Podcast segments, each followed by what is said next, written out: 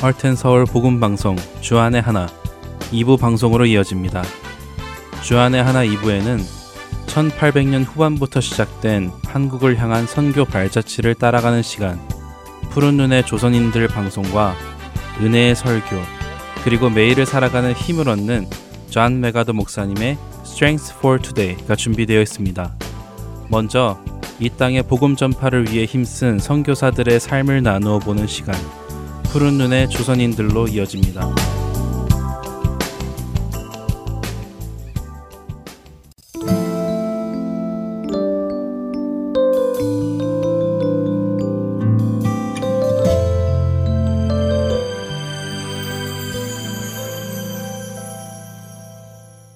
애청자 여러분 안녕하세요. 푸른 눈의 조선인들 진행의 이세진입니다. 이 시대 어느 나라나 다 비슷하겠지만 특별히 한국은 지난 100년 사이에 참 많이 변화되었습니다. 특히 100년 전 조선은 지금의 한국과 너무 다른 모습과 문화, 그리고 가치관이 있었습니다. 그렇게 달랐던 조선에 겉모습도 다르고 언어도 달라 말이 통하지 않는 외국 선교사들이 들어와서 예수 그리스도의 복음을 전하고 조선 사람들은 그들이 전해준 그 복음을 전해받고 예수님을 믿게 된 것은 정말 기적과도 같은 일이었습니다. 그런데 이렇게 한 나라에 복음을 전하고 복음을 받아들이는 아름다운 일들만 있으면 참 좋겠지만 우리가 사도행전에서도 보듯이 그리고 예수님께서 미리 말씀하셨듯이 복음이 전파되는 곳에는 박해도 따라다녔습니다. 조선도 예외는 아니었죠. 조선에서도 기독교인들을 향한 박해가 있었습니다.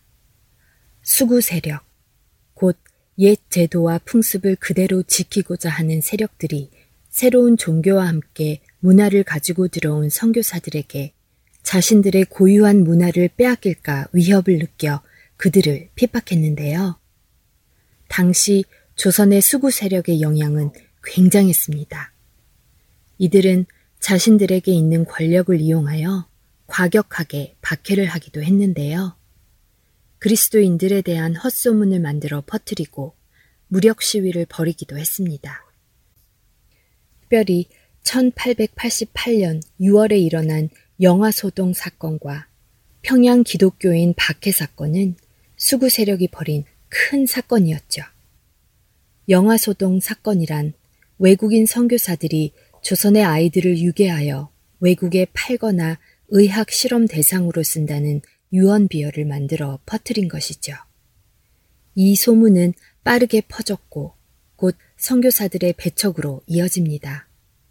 더 나아가 아이들의 살과 피를 먹는 외국인들을 보았다는 소문까지 나돌자 분위기는 더욱 험해졌습니다. 이 때문에 선교사들이 운영하고 있는 고아원, 학교, 병원까지 의심을 받게 되고 길거리에서 외국인을 마주치면 위협을 하기도 하고 외국인 사택과 병원, 학교를 습격하는 일까지 일어났죠. 이에 외국 공사관들은 조선에 외국인 보호를 요청했고 조선 정부는 외국인 선교사들에 대한 이런 소문이 사실이 아니라는 공문을 발표하며 사태를 진정시켰습니다. 하지만 이와 비슷한 박해 사건이 1894년 5월 평양에서도 일어나는데요. 미 장로교는 평양의 복음을 전하기 위해 1893년 1월 마페 선교사와 리 선교사 그리고 수알른 선교사를 평양 개척 선교사로 임명하여 보냅니다. 그리고 두 달 뒤 서상윤과 한석진도 평양으로 와서 함께 사역을 돕죠. 처음에는 이들을 위해 감리교 측에서 마련한 집 한 채를 빌려 그곳에 머무르며 본격적인 선교 준비를 했습니다. 그러다가 한석진 성도가 자신의 명의로 집을 한 채 구입하게 되었고 그 집에 외국인 선교사들을 살게 해주었는데 이 사실을 안 평양 관가에서 외국인들에게 사용되는 집을 팔았다는 이유로 한석진에게 집을 판 사람을 체포해버립니다. 결국 집 계약은 취소가 되었고 선교사들은 평양을 떠나게 됩니다. 이런 과정 중에 관청에서 동원한 군중들이 몰려들어 마페 선교사 일행에게 돌을 던지며 시위를 하기도 했죠. 그 당시 정부에서 평양 감사로 일을 하고 있던 민병석은 수구 세력이었는데요. 의사로서 선교하러 온 외국인 선교사들에게는 병든 사람을 고쳐주고 가난한 사람을 돕는다는 이유로 호의적이기도 했으나 마페 선교사 일행들에게는 냉정했다고 합니다. 그 이유는 의사가 아니라 목사였기 때문이었죠. 다시 말해 의료 사업은 조선에 도움이 되는 좋은 일로 받아들일 수 있었으나 종교 활동은 인정할 수 없다는 것이었습니다. 이것은 당시 평양의 입장이기도 했는데요. 그렇게 평양 개척 1차 시도는 실패로 끝납니다. 하지만 그렇다고 해서 하나님의 계획이 실패한 것이 아니었죠. 이런 우여곡절 속에서도 복음 전도는 멈추지 않았습니다. 선교사들은 한석진 성도의 노력으로 평양에 다른 집을 마련할 수 있었습니다. 이와 동시에 선교사 없는 상태에서 전도하며 20여 명의 교인을 모아 예배를 드리게 되었고 이 공동체는 훗날 평양 널다리 교회로 발전하게 되죠. 복음이 전파되면서 박해도 계속되어져 갔습니다. 다음 해인 1894년 2월 평양 지역 주민들 사이에 갈등이 일어납니다. 한 마을에 우물 제사를 지낼 비용을 걷는 관습이 있었는데 제임스 홀 선교사의 통역사인 노병선이 제사 비용을 내지 않겠다며 거절한 것이지요. 제사 비용을 걷기 위해 노병선을 찾아갔던 당시 김낙구라는 마을 주민은 노병선의 거절에 분노하게 되었고 마을 공동제사에 참여하지 않는 선교사 집을 경계와 배척의 대상으로 만들게 됩니다. 3개월이 지난 5월 당시 홀 선교사는 부인과 갓난아기를 서울에서부터 데리고 왔는데 이 부인은 몇 주 전에 나눈 시각장애 교육을 실시한 로제타 홀 선교사이죠. 이렇게 홀 선교사 가족이 평양에 오자 백인 여자와 아이를 처음 본 평양 주민들은 이들을 구경하러 왔고 마음에 앙심을 품고 있던 김낙구는 선교사들을 내쫓고 교인들에게서 돈을 뜯어내기 위한 음모를 꾸미게 됩니다. 김낙구와 무리들은 평양감사 민병석에게 다른 나라 종교를 수입하여 다수의 양민을 유혹하며 외인과 협잡하는 일을 금지하도록 요청합니다. 이에 민병석은 서양 사람은 잡아들일 수 없으니 조선 성도들만 잡으라고 지시를 내리죠. 이로 인해 새벽에 한석진을 비롯한 많은 성도들이 체포되고 신문을 받으며 배교하면 석방해 주겠다는 회유를 받게 됩니다. 또한 외국인 선교사들에게 사람을 보내 성도들을 풀어줄 테니 돈을 달라며 노골적으로 요구하기도 했죠. 당시 마페 선교사는 한양에 있었고 평양에는 홀 선교사 가족밖에 없었는데요. 이 소식을 알게 된 미국과 영국 총영사들은 조선 정부에 항의를 하였고 조선 정부는 평양 관리에게 교인들을 석방하라는 전보를 보내 성도들이 석방됩니다. 당시 이러한 박해가 두려워 믿음을 버리고 떠난 사람들도 있었지만 또 끝까지 박해를 견뎌낸 교인들을 중심으로 교회는 더욱 튼튼한 신앙 공동체로 성장해 갔다고 합니다. 당시 스크랜턴 선교사는 미국에 보내는 선교 보고서에 이렇게 기록했다고 합니다. 우리는 가까스로 민중 시험기를 지났다. 민중은 암암리에 우리를 믿기 시작하였다. 처음에 그들은 우리가 정중하게 도움을 요청해도 웃어넘길 뿐이었다. 그러나 이제 그들은 우리가 그들을 위해 한 일들과 일관된 우리의 의도에 대해 동정심과 감사의 뜻을 눈물로써 표하는 것 같다. 우리는 용기가 나고 이제야 조선을 그리스도께 이끌고 있다는 자신감이 생긴다. 박해를 받고 있는데 신앙 공동체는 더욱 굳건해지고 이런 모든 과정을 겪고 나니 이제서야 복음이 잘 전해지고 있는 것 같다는 스크랜턴 선교사의 고백. 이것은 세상의 관점과는 전혀 다릅니다. 이 모든 일의 통치자이신 하나님께서는 이들이 박해를 받기 전에 먼저 믿음을 주셨고, 박해를 통해 믿음이 더욱 견고하게 만들어 가셨습니다. 그리고 그러한 강한 믿음은 곧이어 닥칠 큰 박해 앞에 꼭 필요했습니다. 푸른 눈의 조선인들, 다음 시간에 계속해서 그 이야기를 나누겠습니다.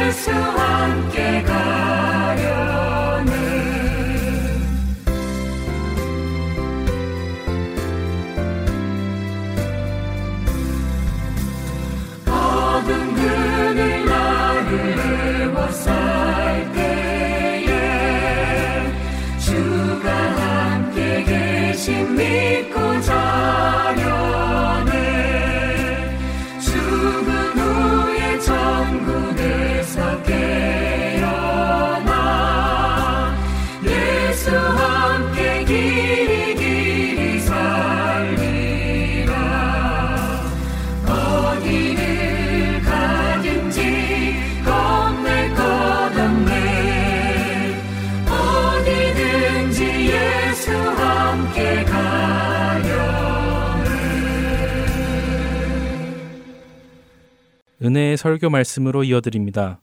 오늘은 서울 세문안교회 이상학 목사님께서 사도행전 18장 24절부터 26절의 말씀을 본문으로 겸손이라는 제목으로 말씀을 전해 주십니다. 은혜의 시간 되시기 바랍니다.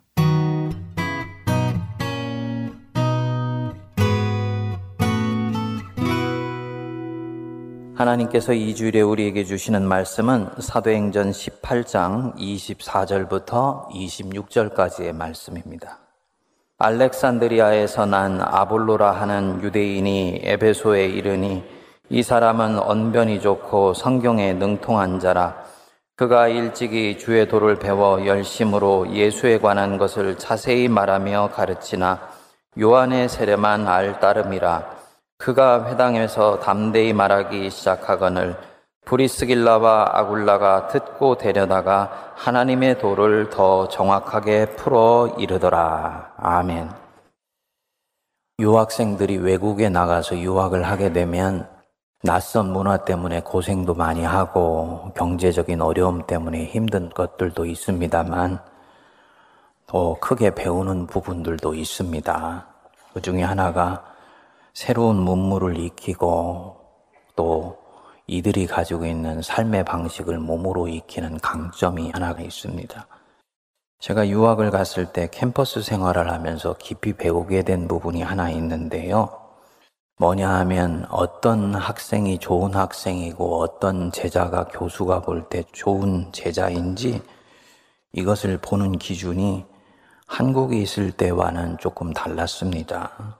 아마 그때나 지금이나 우리 한국에서 좋은 학생 혹은 좋은 제자 하면 얼마나 전공 분야에 대해서 해박하냐, 얼마나 스마트하냐, 얼마나 창의력을 가지고 있냐, 또 학문 생활도 결국은 조직 생활이니까 얼마나 예의가 바르고 조직 생활을 할 수 있도록 다른 사람을 배려하는 인성을 가지고 있냐, 뭐 이런 것들이 중요하겠지요.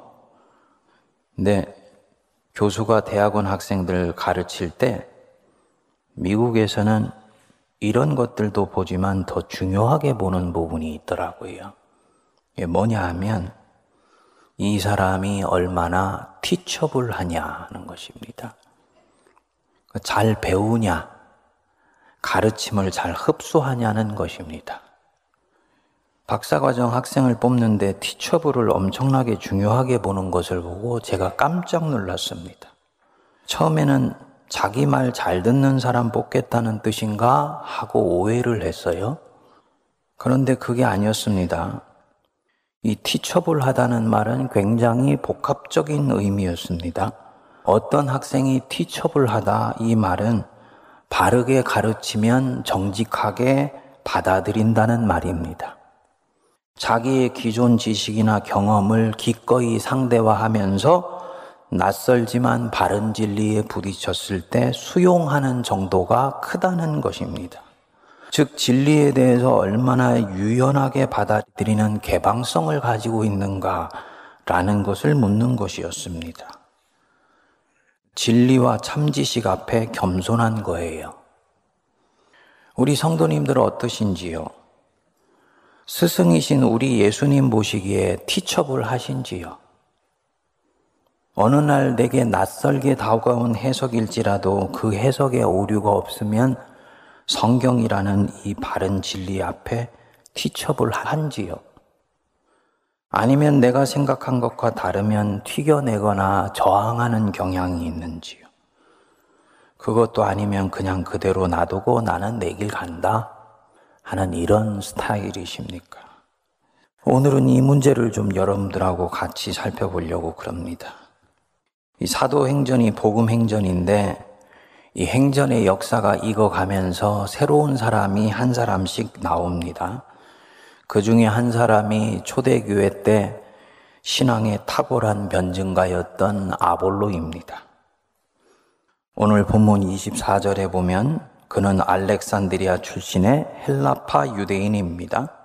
알렉산드리아 아시지요? 북아프리카 위쪽에 있는 지중해 연안 도시인데 1세기에 있었던 도시 중에서는 로마 다음으로 큰 도시였습니다. 원래는 알렉산더 대왕이 세계를 제패하고 난 뒤에 주전 300년 어간에 계획적으로 이 도시를 만들게 됩니다. 그야말로 학문의 전당으로 만들려는 그런 뜻을 가지고 도시를 만듭니다. 도시 구석구석에 엄청난 도서관들이 질비했다 그럽니다. 수많은 학자와 석학 지식인들이 이 도시 사람이 되고 싶어 했고요. 당연히 세계의 석학들이 이 도시로 밀려 들어왔겠지요.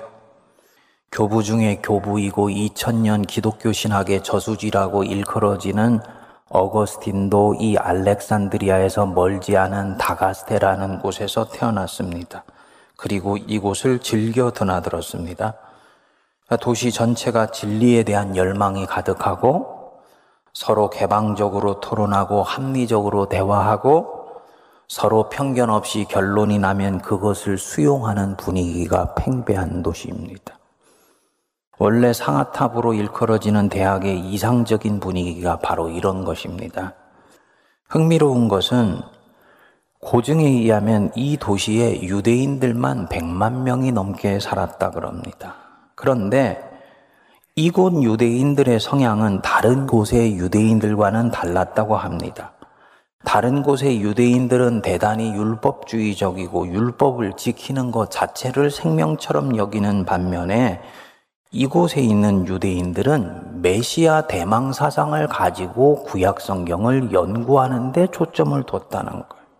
그래서 이 도시에 있었던 유대인 아볼로도 이런 도시의 분위기처럼 성경을 집요하게 연구하고 파고 들어가서 탐구하는 그런 사람 중에 한 사람이었겠지요. 그리고 어느 날 예수에 대한 소식을 듣고는 그가 메시아라는 확신을 갖게 된 것입니다. 그리고 그때부터 25절에 나오듯이 주의 도를 배워 열심으로 예수에 관한 것을 전하고 다닙니다. 이 아볼로는 실로 바울과 함께 초대교회의 가장 탁월한 기독교 신앙의 변증가이면서 깊고 넓은 학문과 박학다식한 지식을 가진 사람이었습니다. 거기에 24절에 보면 언변이 좋고 성경에 능통한 자다 한 것을 보면 이 화려한 옹변술에서 나온 언변으로 많은 사람들을 설득해낼 수 있는 사람입니다. 그러니까 학문의 도시 알렉산드리아에서 아볼로의 이런 풍모가 갖춰진 것이지요. 그런데 아볼로가 에베소에 와서 자신의 이 재능으로 예수의 도를 전하는 중에 흥미로운 일이 벌어졌습니다.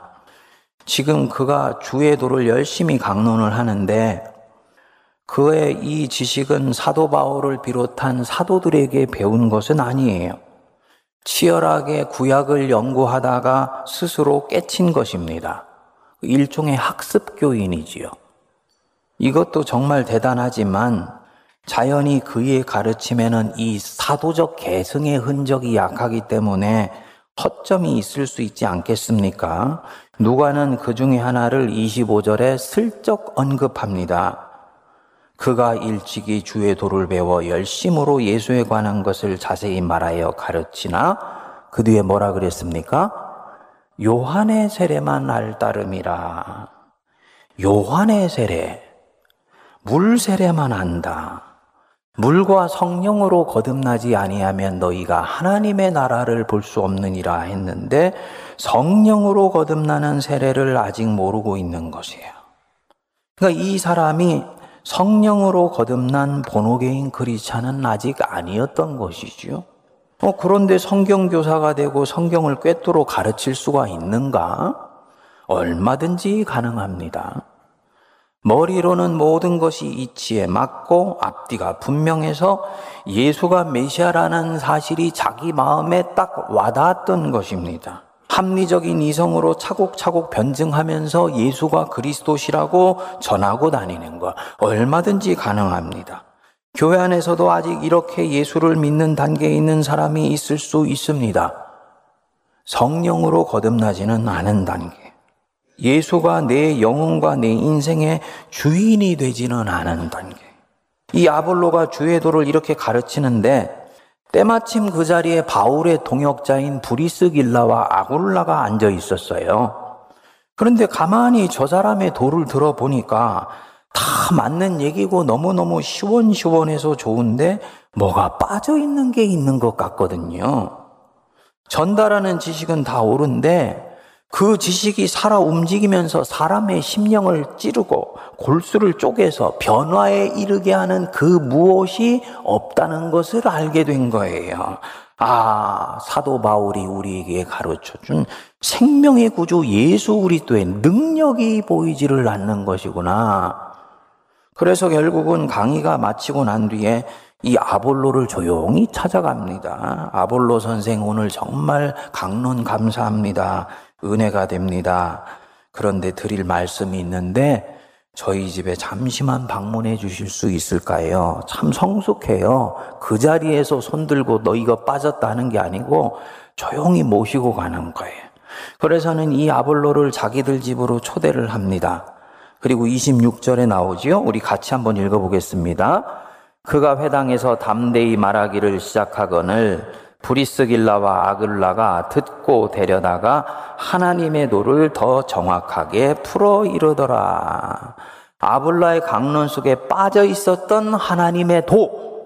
생명의 구주 예수 그리스도를 믿는 것에 대해서 아는 것뿐만 아니라 예수 그리스도를 믿는 것에 대해서 더 정확하게, 더 온전하게 풀어 가르쳐 준 거예요. 여러분, 지금 이 장면이 머리에 그려지십니까? 지금 이 사도행전의 세계 안으로 한번 들어가 보십시오. 브리스길라와 아굴라가 어떤 사람들입니까? 18장 3절 그 앞부분에 보면은 이들 생업은 천막을 만드는 것이더라. 이렇게 나옵니다. 천막 제작업자들이에요. 천막을 지어서 생계를 유지하는 사람들. 바울도 본업이 천막지기이죠. 하지만 바울은 사실은 전문 선교자이고 목회자예요. 이들은 바울이 전하는 복음을 듣고 회심했어요. 그래서 그 뒤에는 바울의 동역자가 되어서 평생을 바울과 동역하면서 바울의 뒷수발도 하고 허드렛 일도 도와주고 손대접도 하고 어디에 가면은 모임을 조직화하기도 하고 사람들에게 복음을 전하기도 하는 사람들입니다. 이렇게 보면 이들은 아볼로 같은 대학자 앞에서 뭔가를 가르칠 수 있는 입장에 있는 사람이 아니라는 거 알 수 있죠? 그런데 이들은 지금 이 큰 학자이고 온갖 성경의 지식을 꿰뚫어 알고 있는 이 알렉산드리아 출신의 석학에게 뭔가를 가르쳐요. 이것도 기이한데 더 흥미로운 것은 아볼로가 이들의 가르침을 선선히 듣고 받아들인다는 것입니다. 여러분 이 장면을 떠올려 보십시오.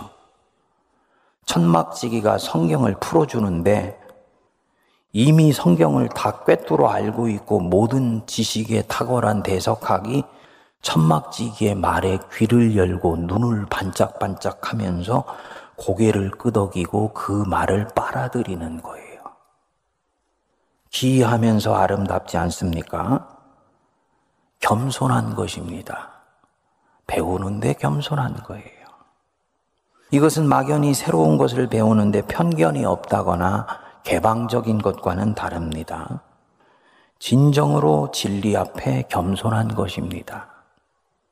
자기가 옳다고 여기는 것에서는 절대로 양보가 자기가 옳다 여기는 것은 무조건 100% 옳을 것이라고 여기고, 그 옳은 증거를 찾아다니는 확증 편향적 증세를 가지고 있는 우리 현대인들과는 결이 다릅니다.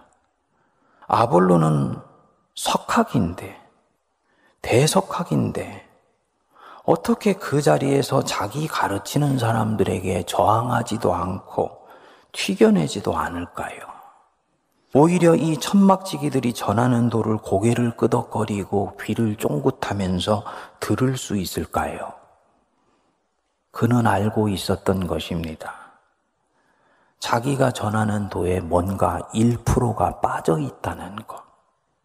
그래서 사람들이 듣고 재미있어 하고 공감은 하지만 사람이 변화되고 영혼이 뒤집어져서 회심하는 역사는 일어나지 않고 있다는 걸 어느 날부턴가 알고 있었던 것입니다.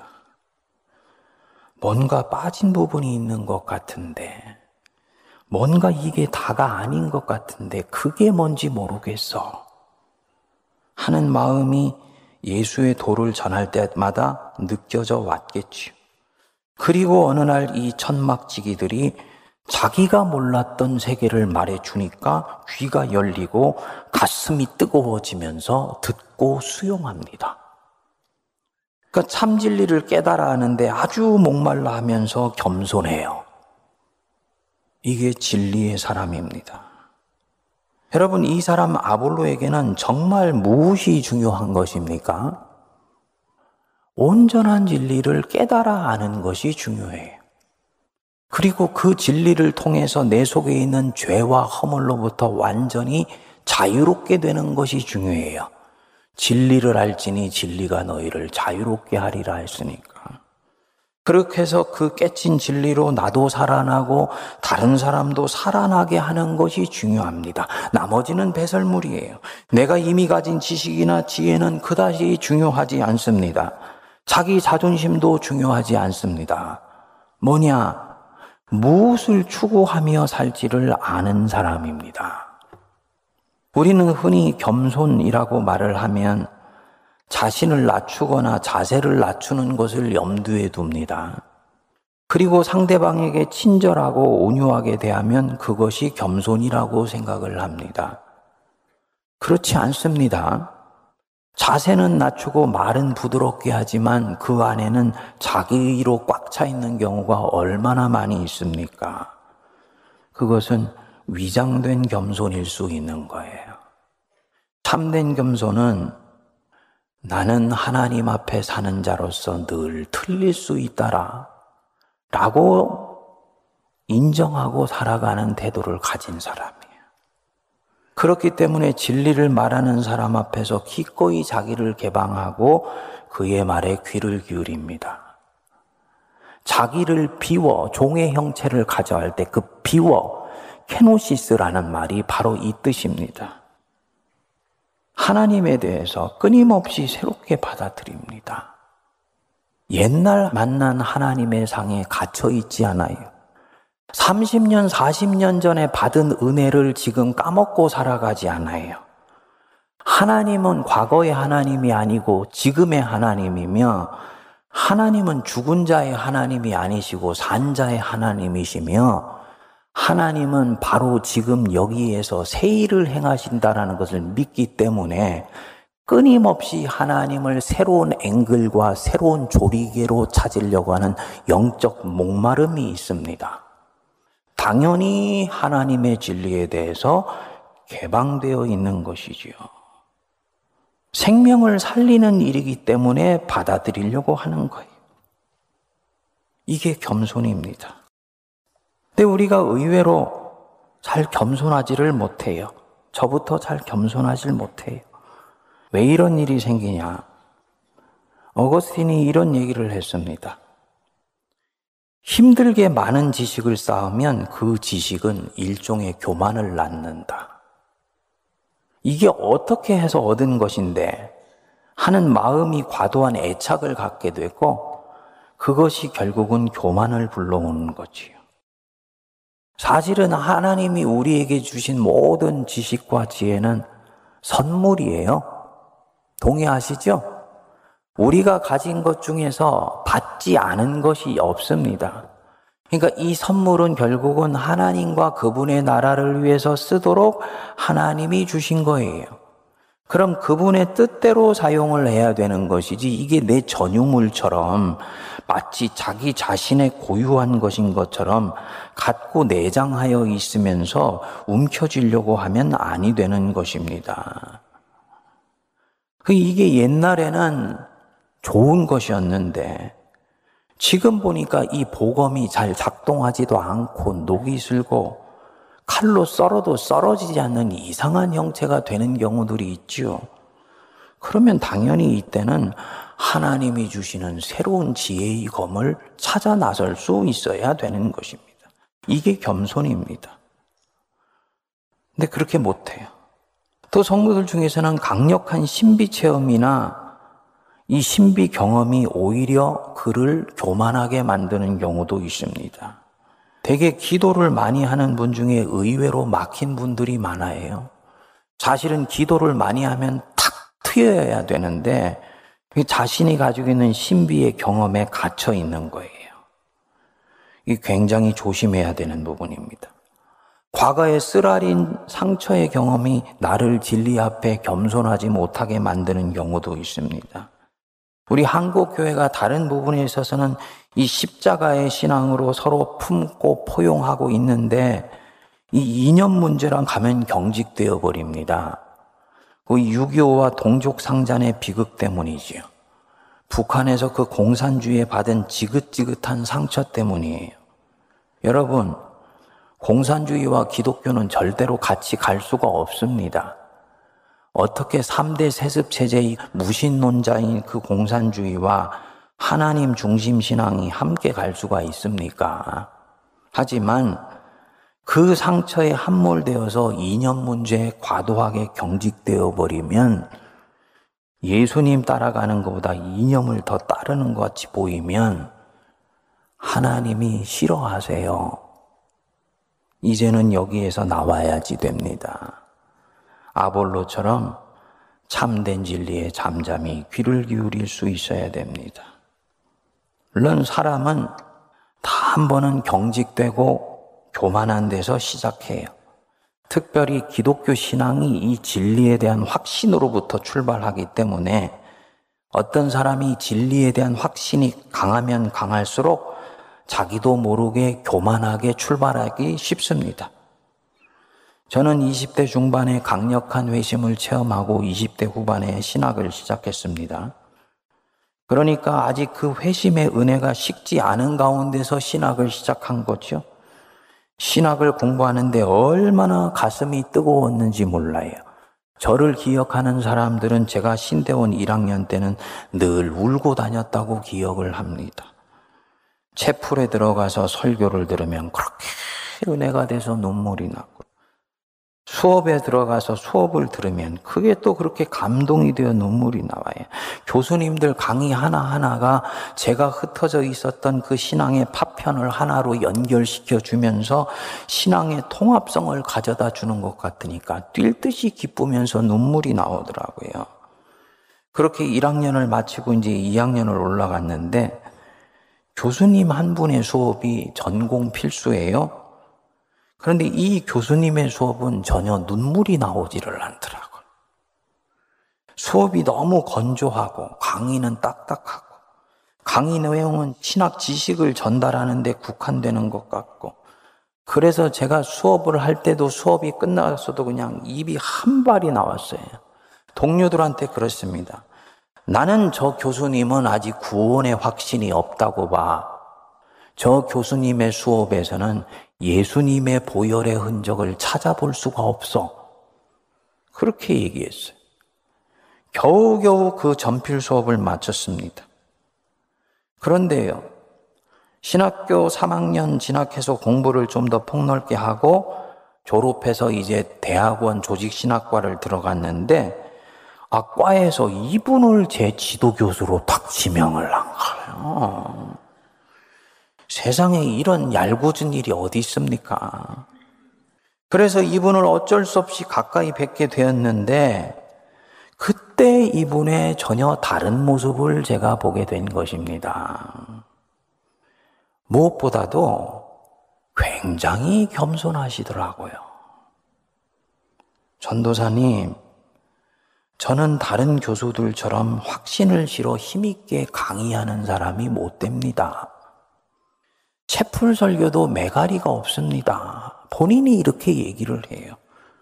이분이 그때 부인하고 주님의 교회를 다니고 있었는데 부인 얘기를 우리한테 해요.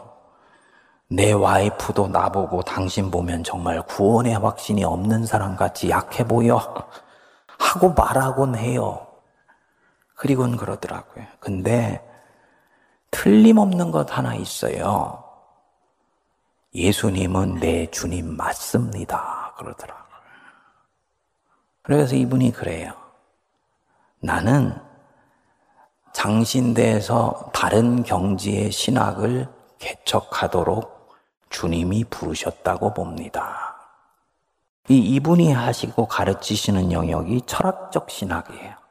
수업은 그다지 뜨겁지 않은데 대학원에서 수업을 들어보니까 아, 이분 수업 안에는 무조건 믿어라 하는 것과는 다른 경지가 보이기 시작하더라고요.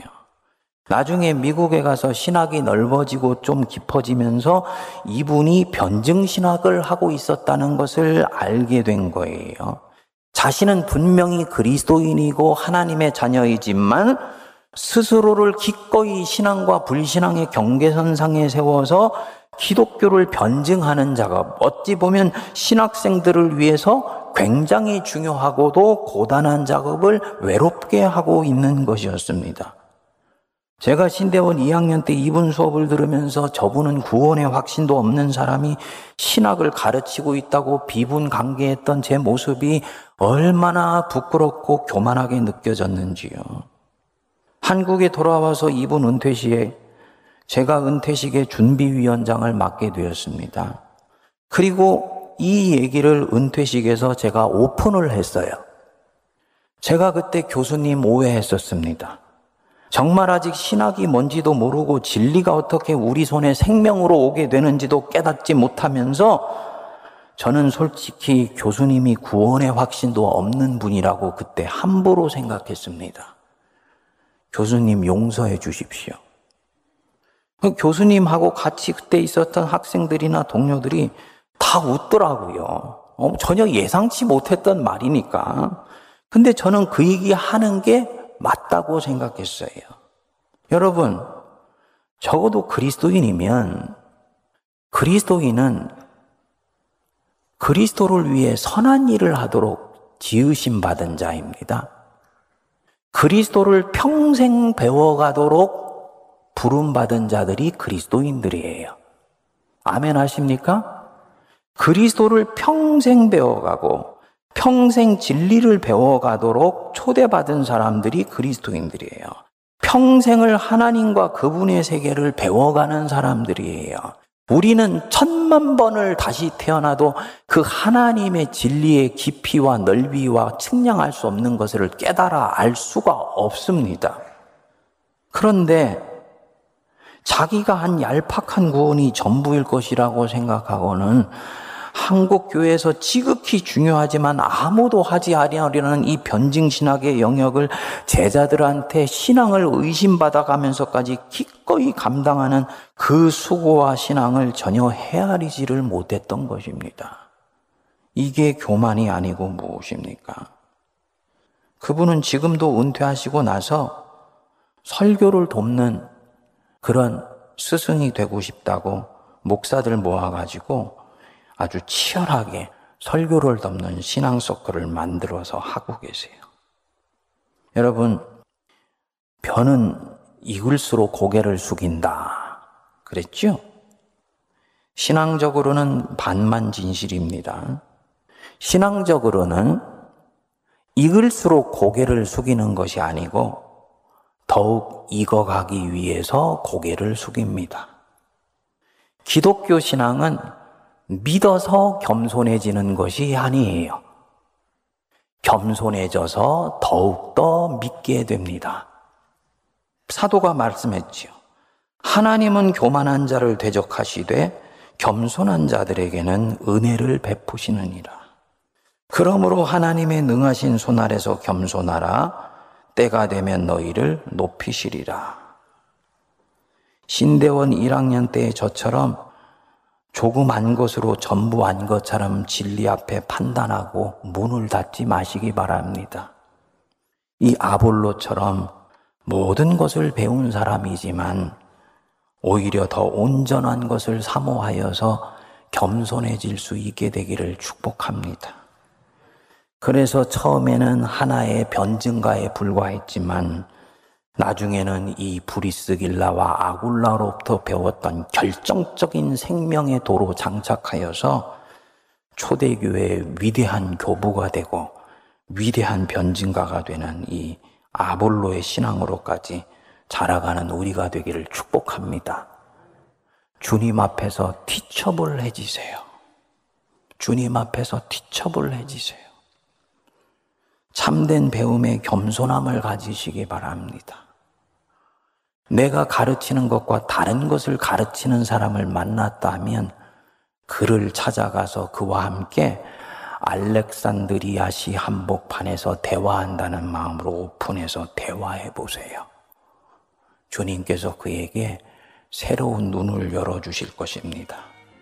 그래서 그리스도의 장성한 분량이 충만한 데까지 자라시는 우리 성도들 되시기를 주님의 이름으로 축복드립니다.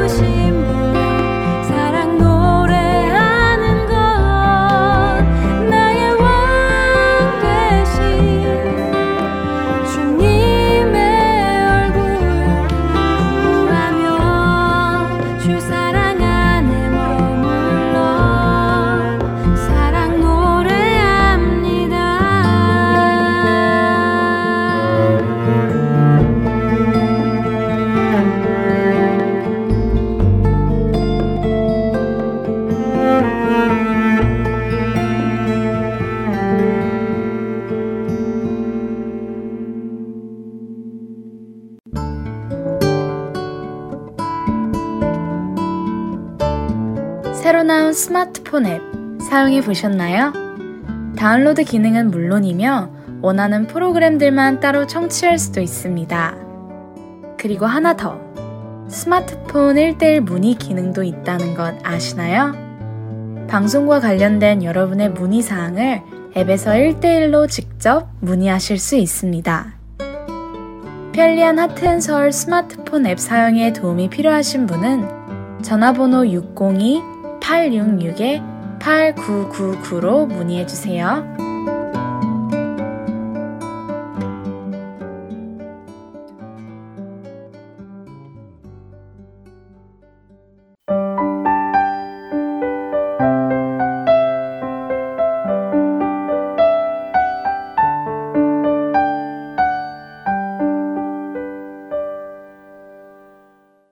이어서 존 맥아더 목사님의 Strength for Today 들으시겠습니다.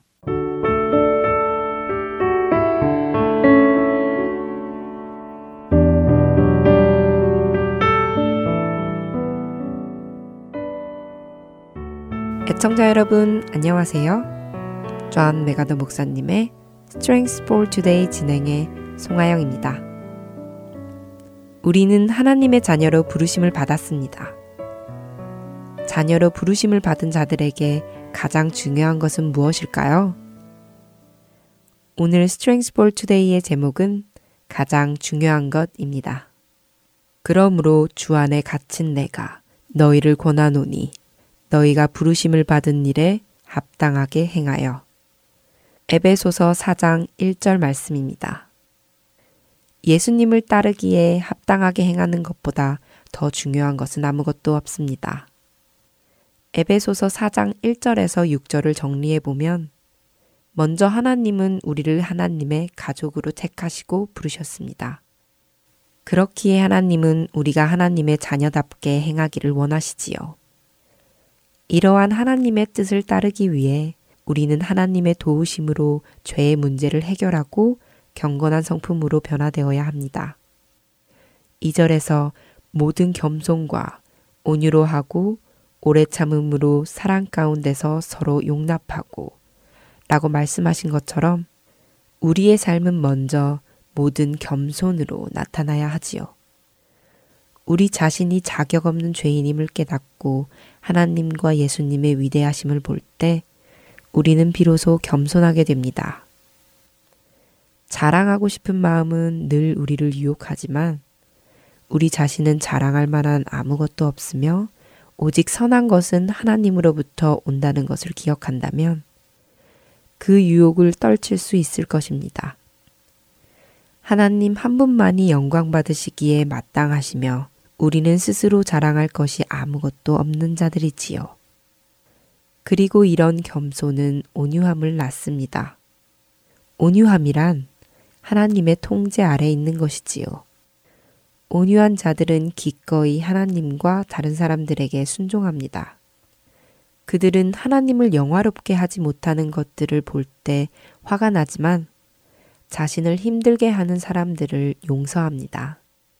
또한 온유함은 오래 참음을 낳습니다. 오래 참는 자들은 안 좋은 상황이나 사람들을 견디고 모든 것에 대한 하나님의 뜻과 계획을 받아들이지요.